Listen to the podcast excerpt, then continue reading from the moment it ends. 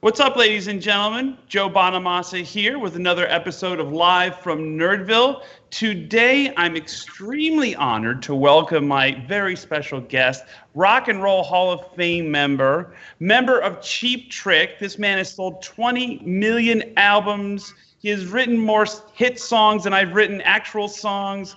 My friend and yours, Mr. Rick Nielsen. Thank you very much for doing this, by the way. Oh, thank you. Thank you for doing it the last time you and I were were were living a normal life, we were in Rockford, Illinois, which uh-huh. I believe I believe at that day they declared you king of Rockford. You know, you you you got a crown and a and you know and a throne. You're you're the king ambassador of Rockford, and we hung out and we played you know played music. You loaned me your very lovely Hamer uh, serial number 0000 uh, Explorer, and everything seemed just great. It was a great day. I'll never forget it. And then three days later, the world ends.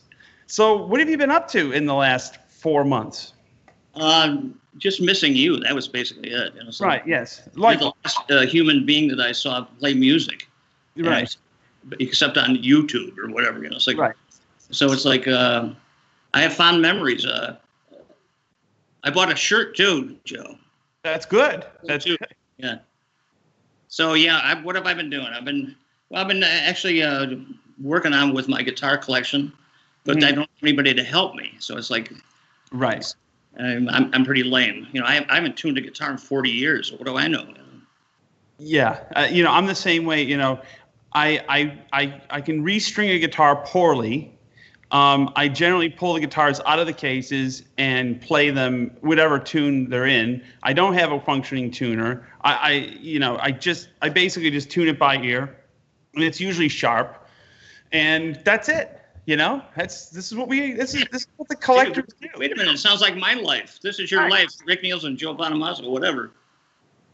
You know, I've been having a hard time, you know, like with it is you know because people the, the, the, prevailing narrative is, is like well you know you guys must be just sitting at home and this this explosion of creativity is going to come out and some of the greatest music ever written is going to be written in the last 120 days. I can speak from experience. I rarely pick up the guitar. I don't i'm not writing songs. I'm not I, am just I'm sitting here living life. I mean is you find that the, the same for you? Exactly the same. It's like yeah we can't wait to hear what comes out of your your brain after uh, with this free time off. Wait, this was not free time off. This right. is like this is like uh, this is like a sentence. It is. I mean, and now uh, recently, it's like it, it used to be a ghost town, right? It around where I live, and now everybody's out going crazy out in the streets. It's like uh, I'm still wearing my whoops, my checkerboard mask. Available on cheap or ricknielsen.com. No, whatever. It's you know honestly, it, the the mask itself sounds very good because there's a lot of masks that you can barely communicate through. That's a good sounding. You're you're a purveyor of tone in any in any fashion. I mean, you you know how to get a good tone out of a Fender Deluxe or a mask. Yeah, that's the idea. It's like um, I, I you know this is a true story. Just this past week, um, and you knew my my guy Larry Malero when he died a year and a half ago. Well, his wife has all his equipment uh, to help her out, and I'm a guy that doesn't use pedals. I bought 92 pedals. I don't even know what a pedal does. Right. Like, except to pedal your bike. So I bought them to help her, and now i am uh, getting rid of all of them. I've, right. I started to open all five big, huge boxes. And it's like if I open the next one, I'm in trouble because I'm going to start taking this stuff out. I'm going to start putting it in my computer.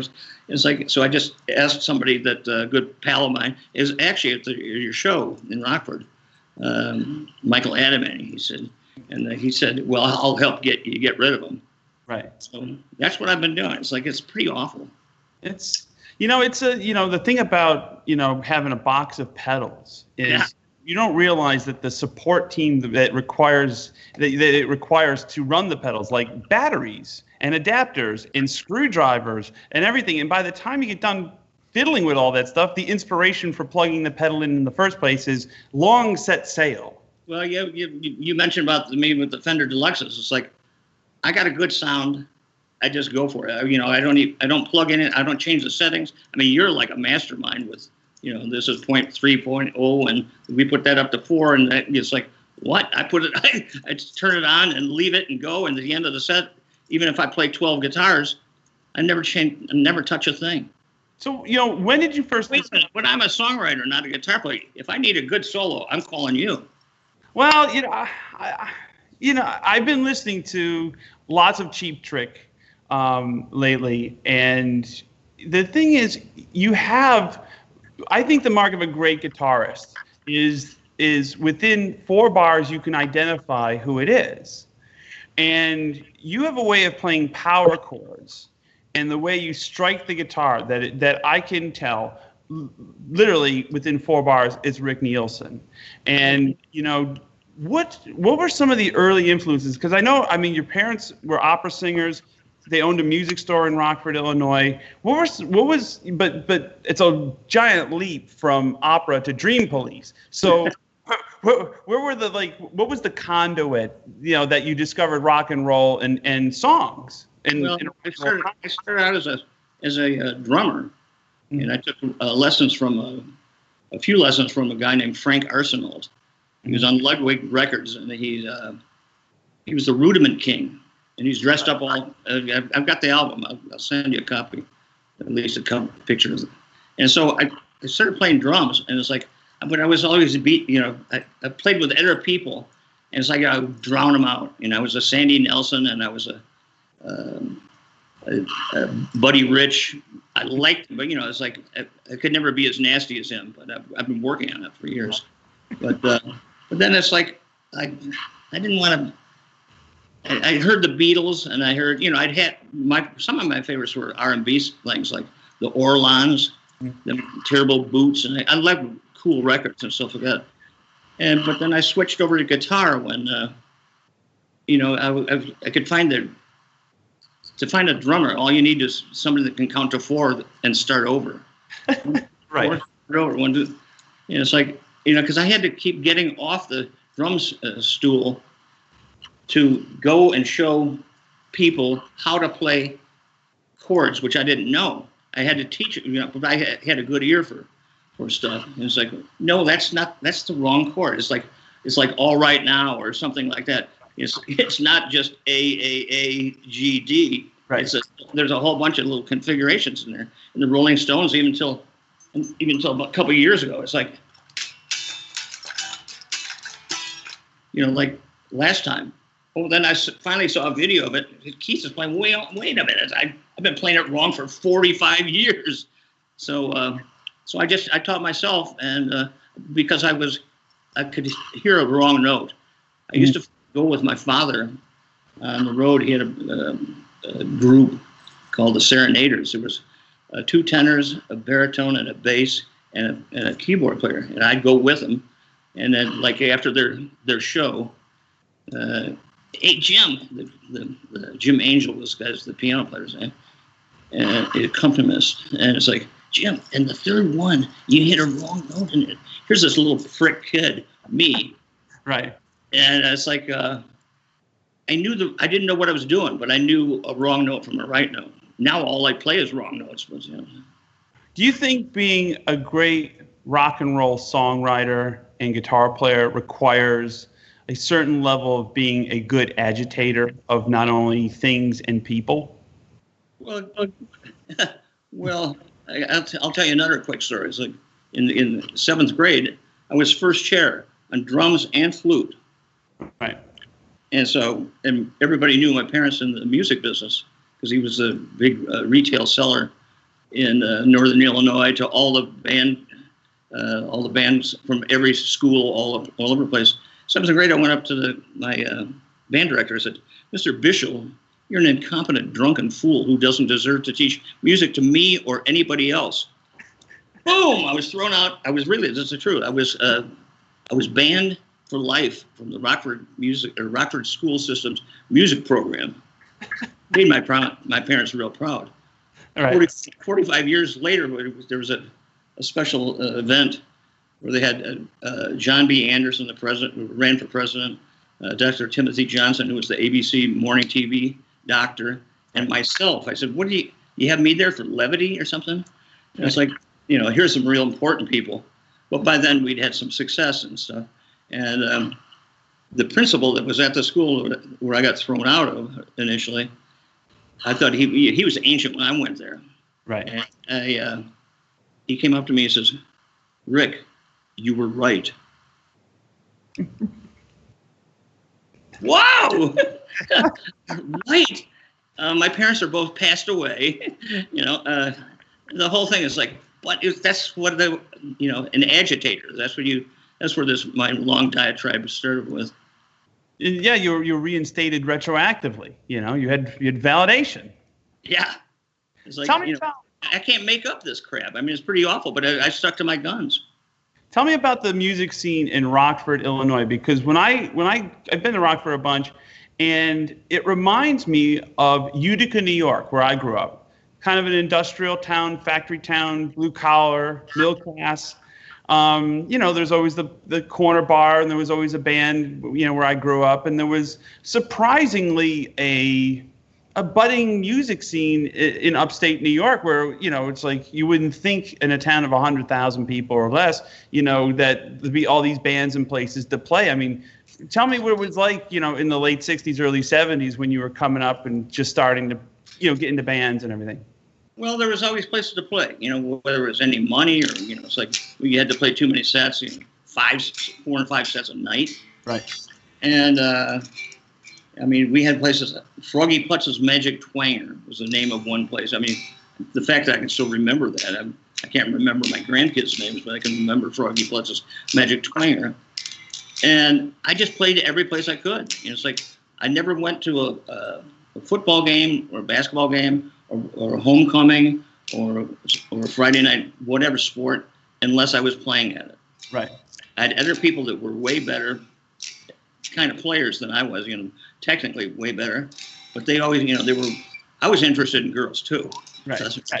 but uh, so there was just always places to play in. And I, I remember one year, uh, we went to uh, Jackson, Mississippi to play at Christmas and New Year's. Mm-hmm. Take the whole band there. You know, nobody right. wants to leave home or whatever. So we went down there, and it's like we played at a place. To, the city dump was called. Right. it was. And it's like you know they, they had cars inside the building. It was an old theater building. And here we, we were playing it. You know, we have no family except the guys in the band, and uh, that's what I did. You know, it's like I was just geared to play music and geared, geared to wanting to be in a band. And like I said, the other there was other guys that were better, but I had the drive to keep going. And when did you realize you could write songs? What was the what was the what was the moment you go? You know what? This this song that I just wrote is going over better than the covers we're doing. Well, you know, so we used to instead of um, being a, a cover band, we were like a cover band of the B sides. Right. So, you know, nobody had heard it before, but it was written by some good guys. Yeah. The Yardbirds on the flip side of the Yardbird song, or, or the, the uh, Go Now. That what's the flip side of Go Now for the, by the Moody Blues? Oh, there you go. Right. So that we'd play that kind of stuff, and it's like I thought, my God, you know, I can write crappy stuff. I can write stuff just as crappy as this. Right. And so then I started writing, and I continue to write crappy stuff to this day. You remember your first electric guitar? Yes, I do. You still have it? My first electric was a, a Gretsch. Uh, I think it was a Corvette. Mm-hmm. And uh, I, I, I got rid of it ages ago. But I, a couple years ago, I thought I better get another one. It's like it was a bad guitar. but yeah, uh, great. you were talking about the places around town. Um, my first Les Paul that I ever bought was from uh, it was 1955 Gold Top that I bought for $65 at the A bookstore in Rockford, Illinois. I still have it. It's amazing, you know, like having, you know, growing up, like uh, having your parents have a music store, you know, as a collector, because, you know, when I was a kid, I was given a copy of the Guitars of the Stars book, volume oh. one. Oh. And it was it was your collection. Some of them. That, and that was that was one of my things when I was like, man, these are cool. And my father, it was just starting to get into that business. And I remember that I got addicted to the hunt. And I got addicted to the the the the, the, smell of them and the history and because I was always good in history, nothing else in school. But like, what was the what planted the seed? Going, hmm, these old things they're pretty cool, and you know. I'll find this gold top or I'll find this telly and you just start socking them away. What, what age did that start happening? Well, I started with my grandmother uh, collected coins and stamps and and, uh, and uh, dinnerware too, or something like that. And it's like, you know, okay, I kind of like that. It's like, you know, they get these stamps from Germany and coins from wherever, and, and baseball cards. I, you know, I like that. It's like, and then the my parents, the, the music store they had was uh, did, didn't have Fender, didn't right. have Gibson, didn't have. They had Martin. Okay. Right. And it's like you know, he my father was a you know a really trained musician as opposed to you and I, but uh, but uh, so it's like I sort of like that. And it's like I'd see somebody on TV. And it's like at that time the bug was I couldn't afford or didn't want to spend for a brand new whatever. Yeah. So I used to. They were they were just called used guitars. Right. People people would go to music stores and trade in to but to get the next guitar. You know, I can't imagine a trade in to me. I mean, I what? yeah. Although I did, you know, do some swapping with different people, but it was like I just liked it. And then the next, next guitars, I see one. Oh man, that's cool. Uh, would I want to get? No, uh, this one has a little. Uh, it's like buying an Apple phone today. It's like you got to have each one has something that the other one doesn't have. And so I started out collecting just like you, I've yeah. got one. You start with one. Yeah. And I remember when I when I had four guitars. I was like 13 years old, and I remember setting them up on stands, and I thought I was like Scott Chinery or like you know I was one of these like I thought I was a collector. I had four. I couldn't believe it. I had three tellies and a strat, and I was like, "Oh my God, this is this is getting out of hand," you know. yeah, slap yourself.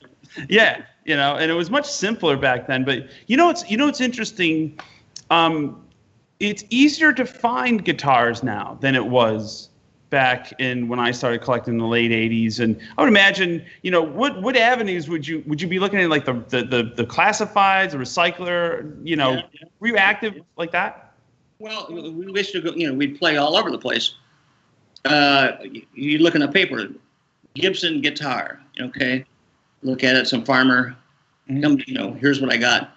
I said, well, it's, it's only got five strings on this one. You know, I said, whoa, that, that that's not worth so much. It's like, I think it's called a fire, a, a bird or something like that. So I'd find, I found some firebirds like that out of the newspaper. Um, and, and then I, because I knew the, I'd always look at all the pawn shops and all that stuff, looking for stuff. Once again, not looking for new stuff. I mean, I wish I would have obviously bought a few things like that. But you know, it's like there was music stores. Um, in in DeKalb. Uh, it was called Axe in Hand. Oh, and yes. he only wanted.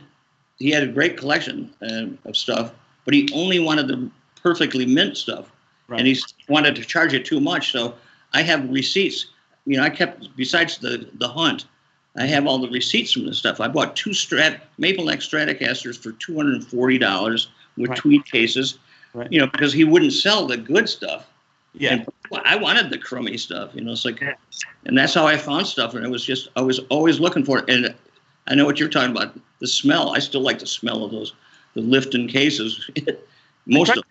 I tried to make a candle one time. Like I, I had a guy who was like into making candles. Like, like let's let's see if we can make a Lifton case candle. You know, and it. It just it just smelled toxic. It's not the same. Uh, you know, Axe in Hand was a legendary store. Larry Hendrickson, yeah. He he had a great collection. He was, you know, well, I think one of the stories that that as far as guitars are concerned that not a lot of people know is you sold Jeff Beck yeah.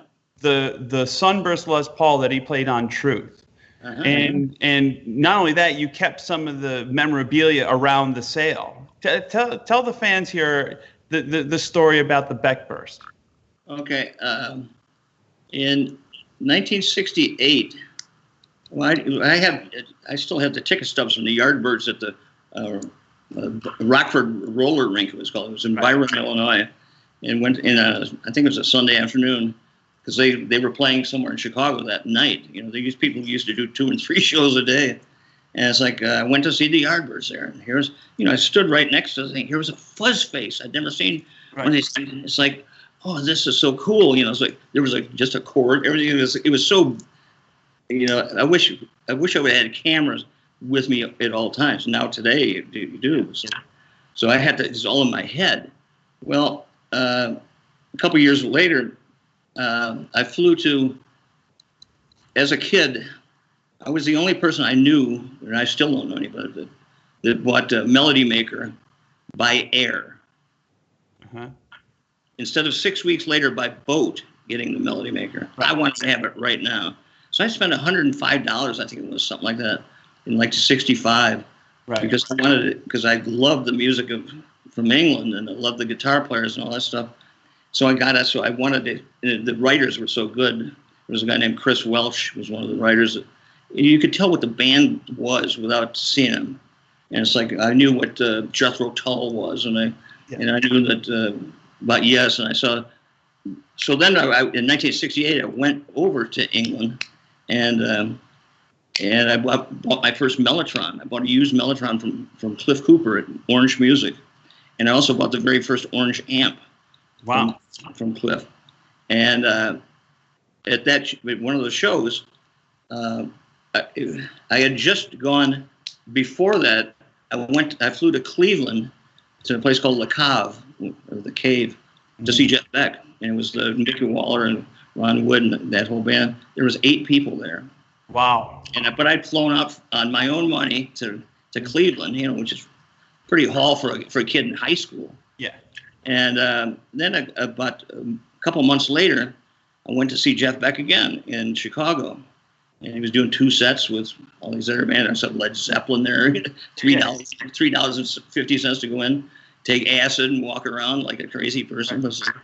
So I went to see and I hear him watching Jeff Beck in the first set, and after the set, he he uh, he set his guitar on top of the Marshall amp.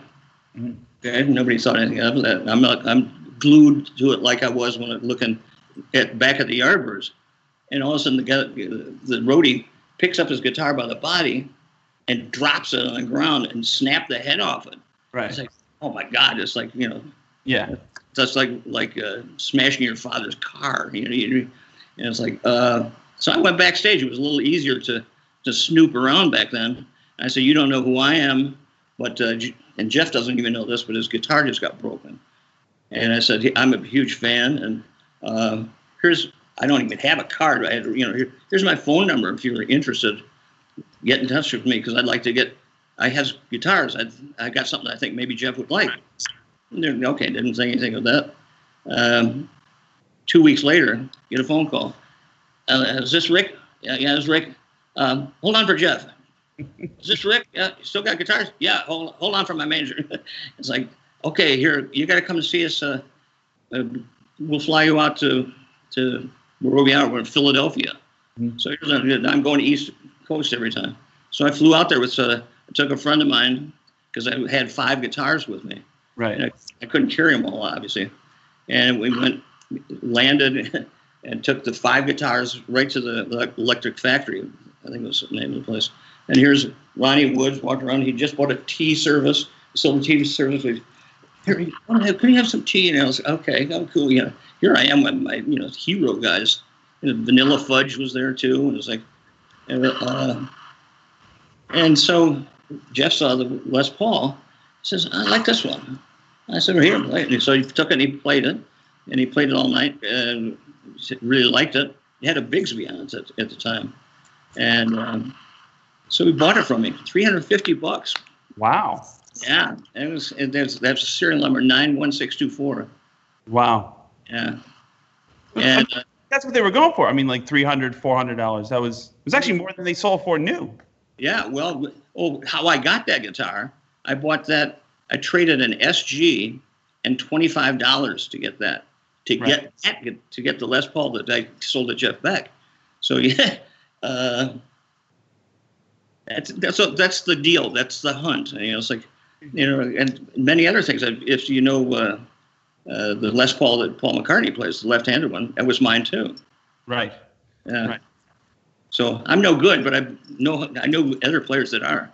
There's, I tell you, there's, there's, there's a great photo of you. You have like a cardinal red Firebird stacked on top of a left-handed black 50 Strat, stacked on top of. It looks to be an early Hamer, um, and you would play them all at the same time.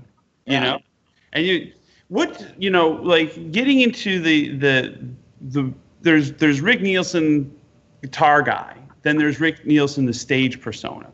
I know you met Tom Petersson in a band called the Grim Reapers, and you started, you know, you know, like you're playing around in and out of bands. You met Bunny and and uh, eventually, you know, Robin.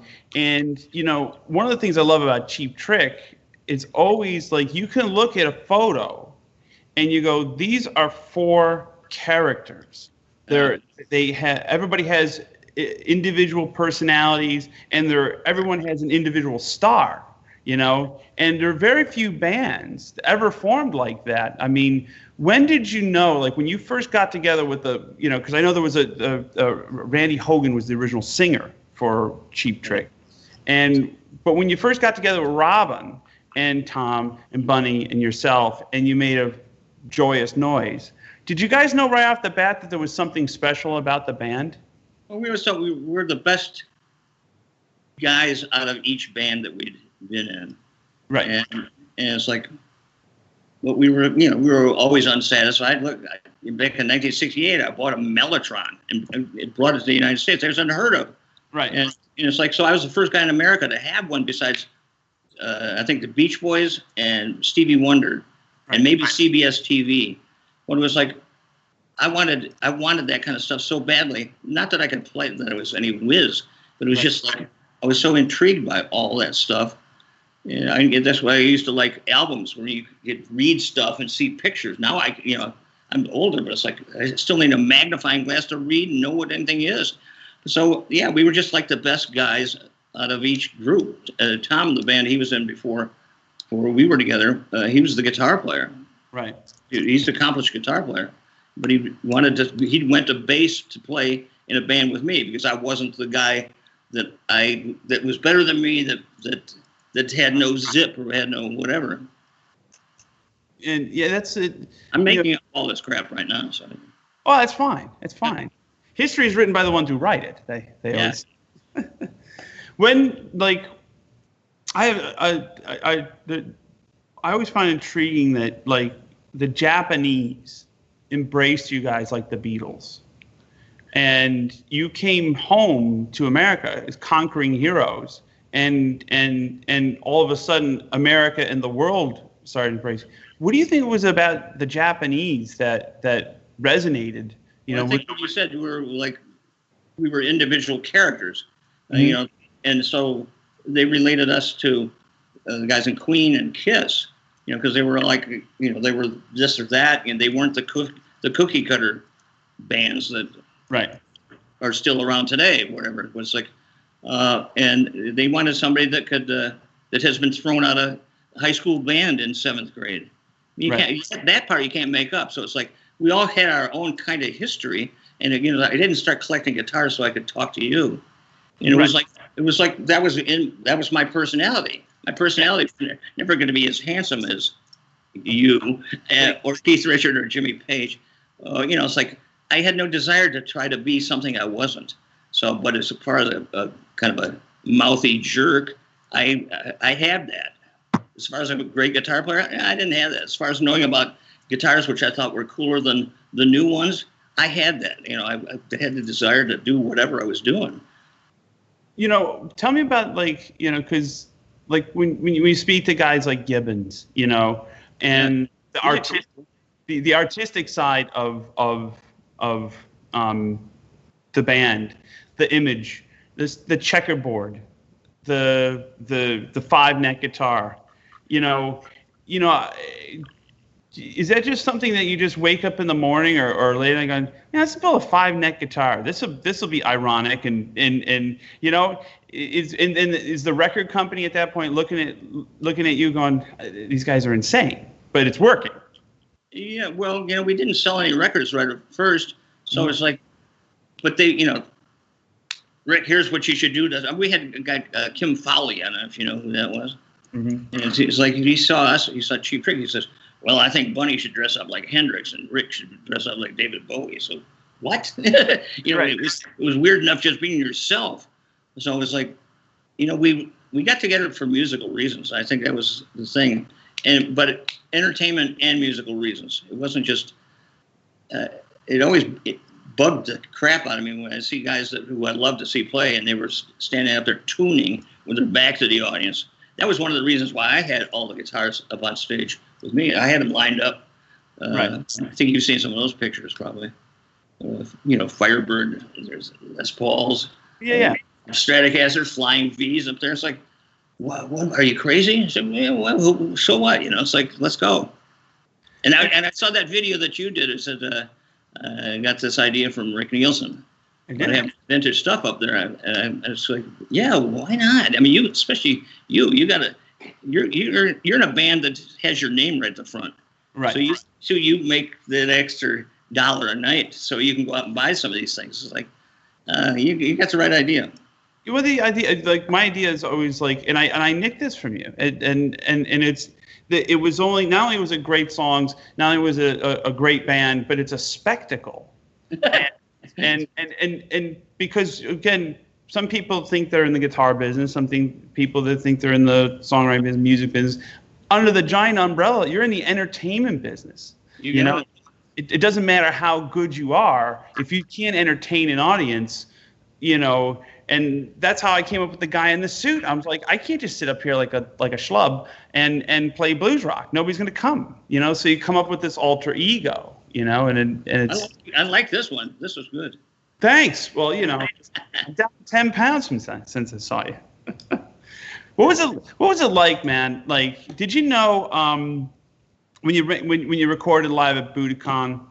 Did you know that that was a special night, or uh, do, just another gig, and you go, "Wow, it actually turned I mean, out surprisingly well." We, we came from uh, probably the night the night before is 1978. We'd had some hits over there, right? and one of the reasons why I think we did so well over there is like we we opened for Queen before our before our first record came out in '77, as they'd heard some of the stuff that we'd done, and then Lizzy didn't wasn't going to show up. So Rick, Cheap Trick, do you want to be opening for Queen? Hell yes, you know, even though we'd mocked them before. it was like yes, we did, would, and at those shows, uh, the Japanese press was there to see Queen, of course, because you know, they were huge over there in Japan. And uh, they saw us and they liked us.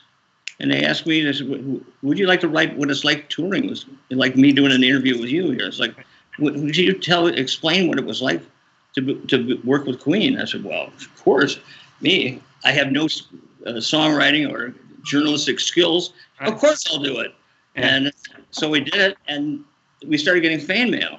And we started right. getting uh, little caricatures of ourselves in these magazines, you know, a la Kiss, a la Gene Simmons, uh, you know, and a la Queen. And we started to get in there. And then later that same year in 77, uh, Kiss took us out for three months. Right. From Canada all the way across to ended up with three shows at the in the uh, LA Forum.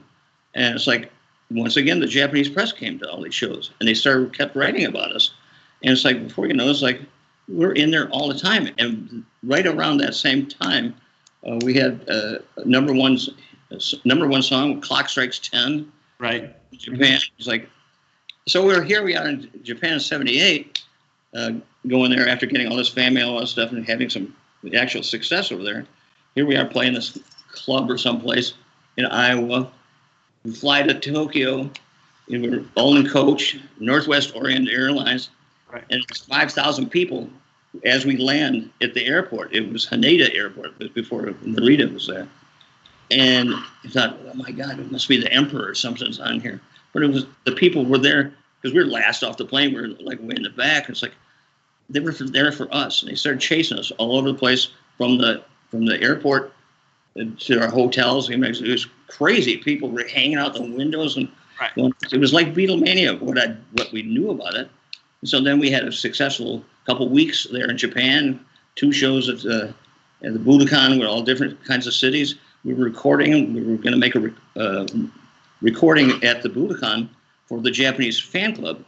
Right. And it was it was the beginning of it was the uh, it was the first record I was thinking was coming out on the Epic Sony label as opposed to so, just Sony. Right. And uh, the the guy, one of the guys, the, the two guys that were uh, our bodyguards there was um, Joe Morita and uh, um, and Norio Nag- Norio Nanaka.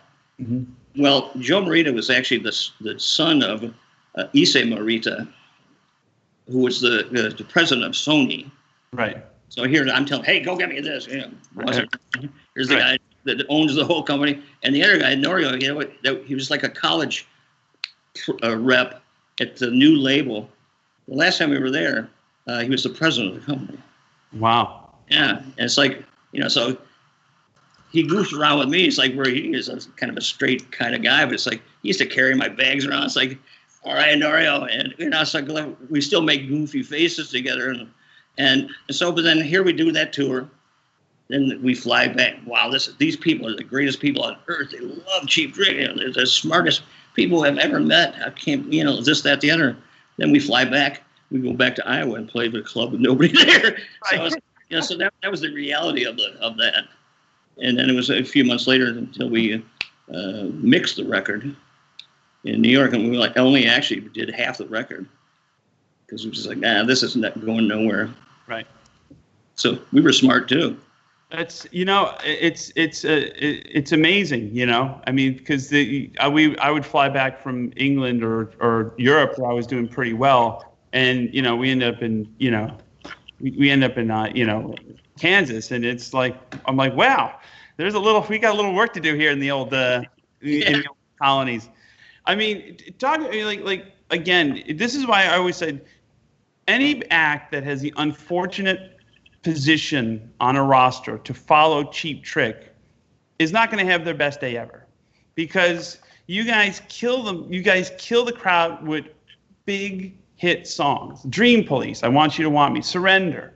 You know these these are these are staples. These are standards. You know, and I was reading about the record Lap of Luxury which yielded one of your big hits, The Flame, which wasn't one of the first songs that the band and yourself didn't write, you know, and you're working with outside writers.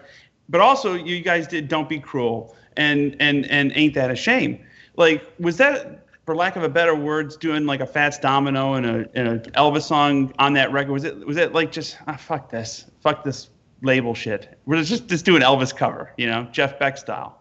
Yeah, well, it's Jeff Beck style as opposed to anything else. And you think the, the songs that we covered, uh, you know, we also did our first record. We did uh, uh, "Speak Now or Forever Hold Your Peace" by Terry Reid, one of the greatest singer vocalists who almost was the lead singer for Led Zeppelin.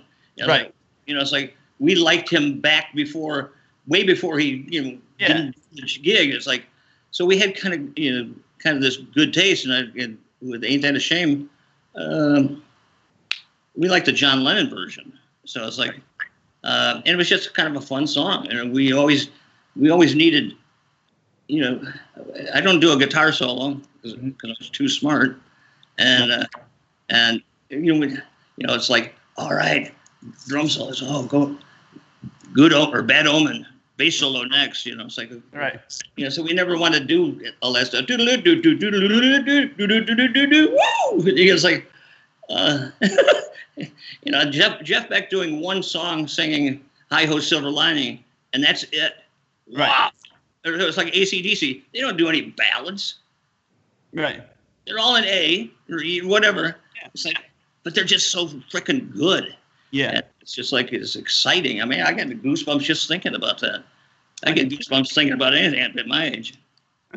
I think Jeff Beck, he also sang the second verse of Let Me Love You. It's got to be him.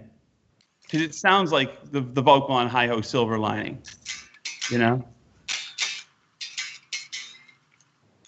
I'm still trying to learn uh, Beck's boogie. You know, right. I don't have to learn any other. It's like, you know, it's like that guy was just he's improved. You know, he he, he always he was great always, and he kept getting greater.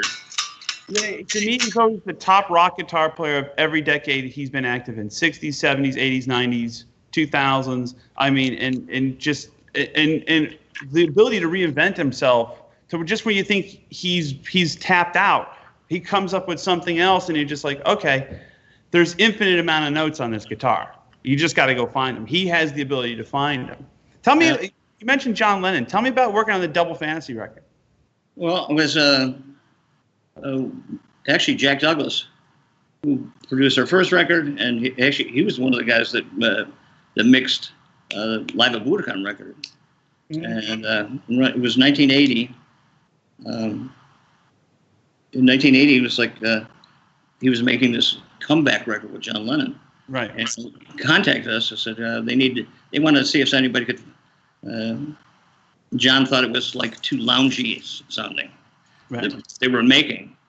And so out of the blue, he said, "Hey, you guys, uh, how would you like to work on John Lennon?" Uh, duh. Um, okay. and um, I'll, I'll send you some press junk too. It's kind of interesting. Yeah. But uh, so we got a phone call. It's like, okay, uh, we were. My son Dax was born the day that I worked with with John Lennon in in in uh, New York. Uh, we'd played in Montreal, and the, he was born at five in the morning. And, and as, otherwise, I would have been at the hospital with my wife, you know, because I was there for my other kids. But uh, we were leaving to go to Japan, and we didn't know the date that she was going to have the baby, and you know, but we knew we were going to Japan, blah blah blah. And it's like it just happened. It was that same day. Uh, so my wife had I'd been given a hall pass. So if it, if it happened, great. Uh, her, her line was, I think, he's your hero. Why would you want to be, you know, go for it, Rick? You know, it's like, and I was like, okay, thank you, honey. Right. well, worked out well.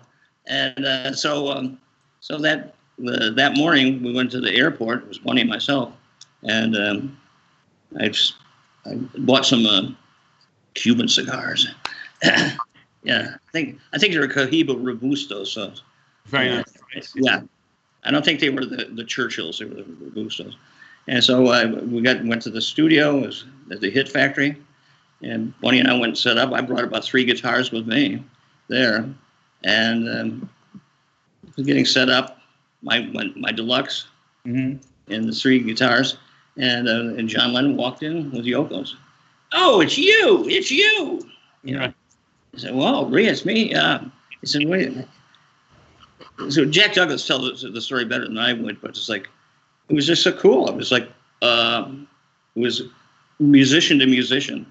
Right. They liked they liked what I was doing, and um, I came up with a riff that we had on the song on uh, "Losing You," and while I was doing the overdub, in the Bunny was in the booth with Jack and John and Yoko, and John said, "Oh, I wish I had Rick on cold turkey." Said Eric choked up.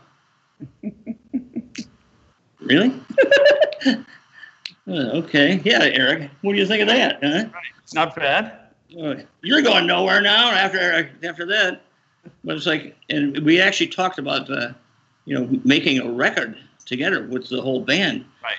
And uh, and one of the other things about that, uh, before our first record, when we were looking to, uh, when we were signed to Epic, we wanted to know if uh, they said, "Who would you like to produce it?" We said, "John Lennon." Yeah. And our manager said, "Ah, he's not working." Uh, This is 1976. Mhm. Uh, he's not, he's not doing anything. He's making bread with his wife or something like that. And it's like, okay, so now I'm w- w- with with John Lennon, and they're saying, you know, uh, John is, you were our first choice as producing our first record. he says, I would have done it. Oh man. so I said, so we looked at. Our manager wasn't there. I said we wanted to kill him before that, but we, we wanted to kill him right then again. Right. Oh, you know, because he told us, well, no, he's not available. He, he, he doesn't know you. He hates you guys. You know, whatever. Right. It was uh, it's quite amazing. It's quite a quite a cool thing. And plus, then Lennon, uh, you're a guitar guy. I'm a guitar guy too. Here I'm looking at the guitars I brought. me. I had my, my Fender str- uh, string bender and Les Paul, and uh, I think maybe I can't remember the third one. It's, it's, it was it's never been in the story that I've read about it. But so um, I said, John, uh, I said you're John Lennon. Nobody ever tells you know about anything. You know, say it's like Steven Tyler. Nobody ever tells him Right. you know, no, they all tell him, yes, Stephen, yes, Stephen, yes, John. I said, John, you, I, I want to take you guitar shopping because you shouldn't have this Valeno. Right. you know, Vallejo. It's like the last person I knew that had a Vallejo was Mark Farner from Right. Yeah. and it's like he shouldn't be playing that. But they had rusty strings on it stuff. But they also had his Rickenbacker they played at Shea Stadium with the um the set list scotch taped to the side. It's like this is- gold to me. It's like I'm looking at this stuff, and it's like wow, this is fantastic. And then remember my Mellotron story? Well, he had the Mellotron that he used with the Beatles. He had a black one that was there at the studio, and I had I had the original dual keyboard like the same one. So we're just we're talking guitars and, Yeah. and stuff and smoking cigars about our kids and and uh, it was just like it was it was a it was amazing amazing. It was like uh, here I am with the, my hero. how do I meet these guys? It's like you know how do I meet McCartney? How Jeff Beck and John Lennon? I'm a guy from Rockford, Illinois. Like you, you know, we're the same kind of nerd. Right. But- exactly. I, I I always say this, but you know, it's it's it's ama- You know, everybody's born somewhere. You know, and it's having having that personal initiative to get out there in the world and and and bet on yourself. That's why you, that's why you're in the room with John Lennon. That's why you're on stage, you know, at the Budokan because you bet on you know because you bet on yourself. You're waiting for the FedEx guy. Yeah, we my my my cleaning lady is here every Wednesday. See, I, I, I would I would imagine Casa Nielsen uh, is like a lair full of like high tech cameras and like Howard Hughes things to keep an eye on the guitar collection and and all that stuff. But you're pretty stick and rudder. Yeah, yeah. I mean, uh, whatever that was, that's that's even too technical for me. Right. Hey, uh, before we wrap up, tell the folks out there. Not only are you a great musician. Yes, you're my favorite guitar player. You're the best in the world, and you're, know, that's that's that's going to be scrolling on the header while this whole Okay. thing is going on. You know, you know, Rick thinks Joe is the greatest. I mean, there's I have a whole I have a whole list of things that good, are good. Yeah. um that'll be in post. I E L S E N. Yeah, right. Right. Okay. And- yes. Did I misspell it? I am misspelling No, it. no. I'm, just, I'm, I'm always paranoid about misspelling people's names. everybody does, or lots of people do. I said on a check, you can call me Bonamassa. I don't care. Right. Yeah. Right. right. So, talk to me about like you're not only a wonderful musician and songwriter and guitarist, like it or not, you're a great guitarist. You're also an entrepreneur, and you're also uh, you you you you you you've uh, you've embraced the second word in music business, in that you've you've you've invested in other things like a company like Reverb and and uh, a, a pizza place, which I'm I'm really sorry that I haven't been called Piece, which is in bad, man. I know. You're like, you told me like, why don't you come to my pizza place? I'm like, I didn't know you had one. You know, I didn't know Rick Nielsen was like like the Jeff Bezos of rock and roll. You have you have like 1,500 businesses going on at the same time. I can't keep track. I do But- stuff that I like. Right. So uh, that's my question. Is what's what's the barometer for getting into another business that isn't necessarily rock and roll? Is it it's just going, hey, that's cool, and you know, because you seem to have the Midas touch for this kind of thing. Well, I've, I've, I've done some dumb things too, but uh, I just do stuff that I like. You know, I invested in in a pizza place because I liked the guy, and it was it was going to be in Chicago, and it was not thick crust because I that's to me is like a loaf of bread with some sauce on it. I Right. like the thin like New York, Right. uh, or like New Haven pizza, and the guy is a personable guy. I liked the uh, the plan. He wasn't going to buy uh, uh, brand new equipment.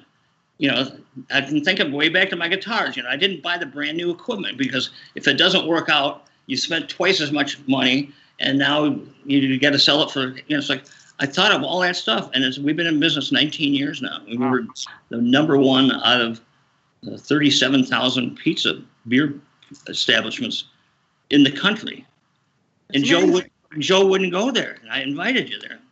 I, you invited me there, uh, and then everything shut down. We had to go home. I was going to go. I had reservations. Uh, Sammy Hagar is, is his favorite place. We got stuff for him. Baseball players, all yeah, basketball, football, and musicians. Def Leppard, I had them there. I had Foo Fighters there, and they Nice. liked. Joe.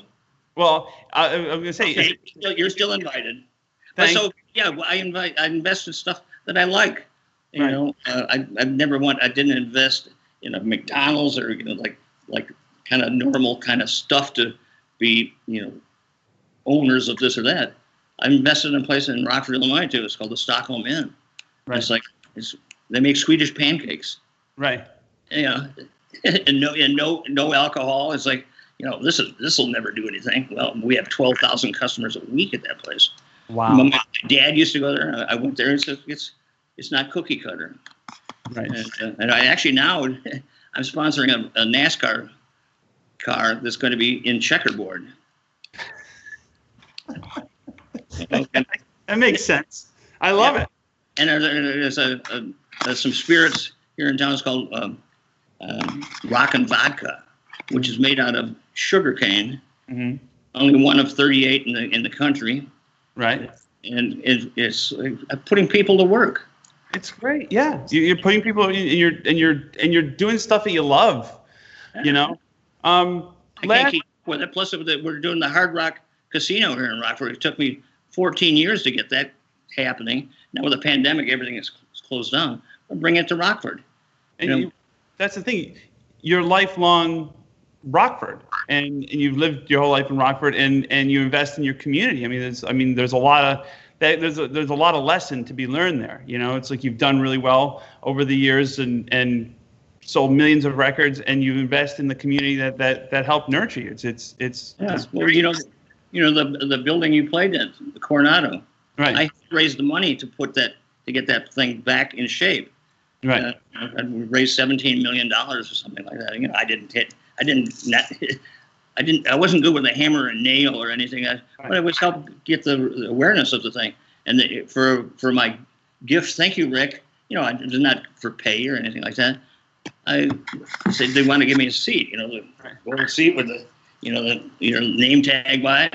He said we'd like to have be in the front row. I said I don't want to be in the front row. I said I used to sit up there in the next to the last row of the in the balcony with, with girls, and it's like so that's why I got the seat. That's why you saw that seat way up there. Take a picture with it. I know it's like it, that's you know if you gotta tell people you're cool, you aren't. Front row. Yeah. I see Rick Nielsen seat front row center. It's uh. It's embarrassing. Yeah, yeah. I like if somebody comps me for a show. I said I actually I actually said please don't put me in the front row. Please. I I'm- I, I don't want to be I, I don't want to be involved. Put me in the back. I I I'm I'm totally happy just just blending into the woodwork. One last thing before I let you go. Yep. I spoke to Mike Michael Hickey Esquire. I know that guy's cool. And um, one, he asked me if um, you had any early, like super early Hamer Explorers for sale, cheap, Speci- specifically serial number 00000. Uh, Oh no no no! yeah, and, and he says, you know, by the way, you can keep the Bobby Lee strap. He doesn't need the strap. You know, he's got his own guitar strap. Um, tell me about, you know, you were instrumental in launching Jol Dantzig and the Hamer Guitar Corporation. I mean, like you were you were the first out there. It was you and Martin Barre. You know, it was the first time I saw a Hamer guitar was Rick Nielsen, Martin Barre from from, from Jethro Tull. You know, you could have played anything at that point. What was about you know what what about Hamer guitars that spoke to you, um, and and how did you how, how did they come on your radar? Well, they were sort of the same kind of same ilk of. They liked the the vintage older stuff, Mhm. the, the old pickups, the old PAFs, and the, Right. the old nickel hardware, and the and the, the cool necks, and they'd done some work for me uh, on a uh, old uh, Maple Neck Strat, Maple Neck Telly, Les Pauls, some conversion stuff Right. back in the day. And it was like these guys have their shit together. Yeah. And uh, they were, he, they, before that, I, I helped raise the money. I was living in Philadelphia, no money at all. My wife was pregnant, no insurance at all, no hospitalization. Um, Paul Hamer somehow got in touch with him because I knew him from, this is like 1970, 70, around then. So it was right after Fuse, right after being broke and you know moving to Europe and all kinds of stuff. Uh, I was going probably nowhere. The only place I was going was nowhere, and uh, so I got a phone call. Uh, it- it- Paul uh, chased me down And Rick, do you still have guitars? You know, sort of like the Jeff Beck thing from Right. a few years ago. And I said, well, yeah, my wife is pregnant. I don't have any money. Uh, he says, uh, he says, I'll give you twenty five hundred dollars for your Les Paul. I said, uh, I said, we're, we're driving back to Rockford. So he, Paul came out to, to Philadelphia. He was a mailman at the time. He had hair, his hair braided Right. down his, to his ass. And uh, so this is before Northern Prairie Music and, and Hamer Guitars. But so I knew him from then. I sold him a guitar. So that was the seed money for him starting uh, Hamer Guitars. Right. And, uh, but those guys just did quality work. They, they cared about that, that old junk that that that's, that Lifton uh, case smell, like Right. you, your candle smell. If you perfect it, I'll buy a few of them. Okay. Okay, so you got some business right there. Uh, so that's how that started, you know, and uh, and our friendship just kind of grew from there. Then all of a sudden, it's like after doing all the some of the work for me, he had come up with this idea for this this guitar. Oh, the Explorer, you know, the rarest beast on the on the planet.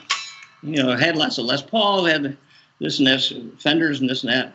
But this thing is like unique. It's like, and you, you never saw them ever. They made one. It had PAFs in it, Mhm. and uh, that's the zero zero zero zero zero. Got, got to play at the Steve, go take a go fish. But uh, Mike, Mike has uh, helped me out actually. Uh, he helped find a few guitars for me too, and plus he helped me find your address so I could send you the Skylark.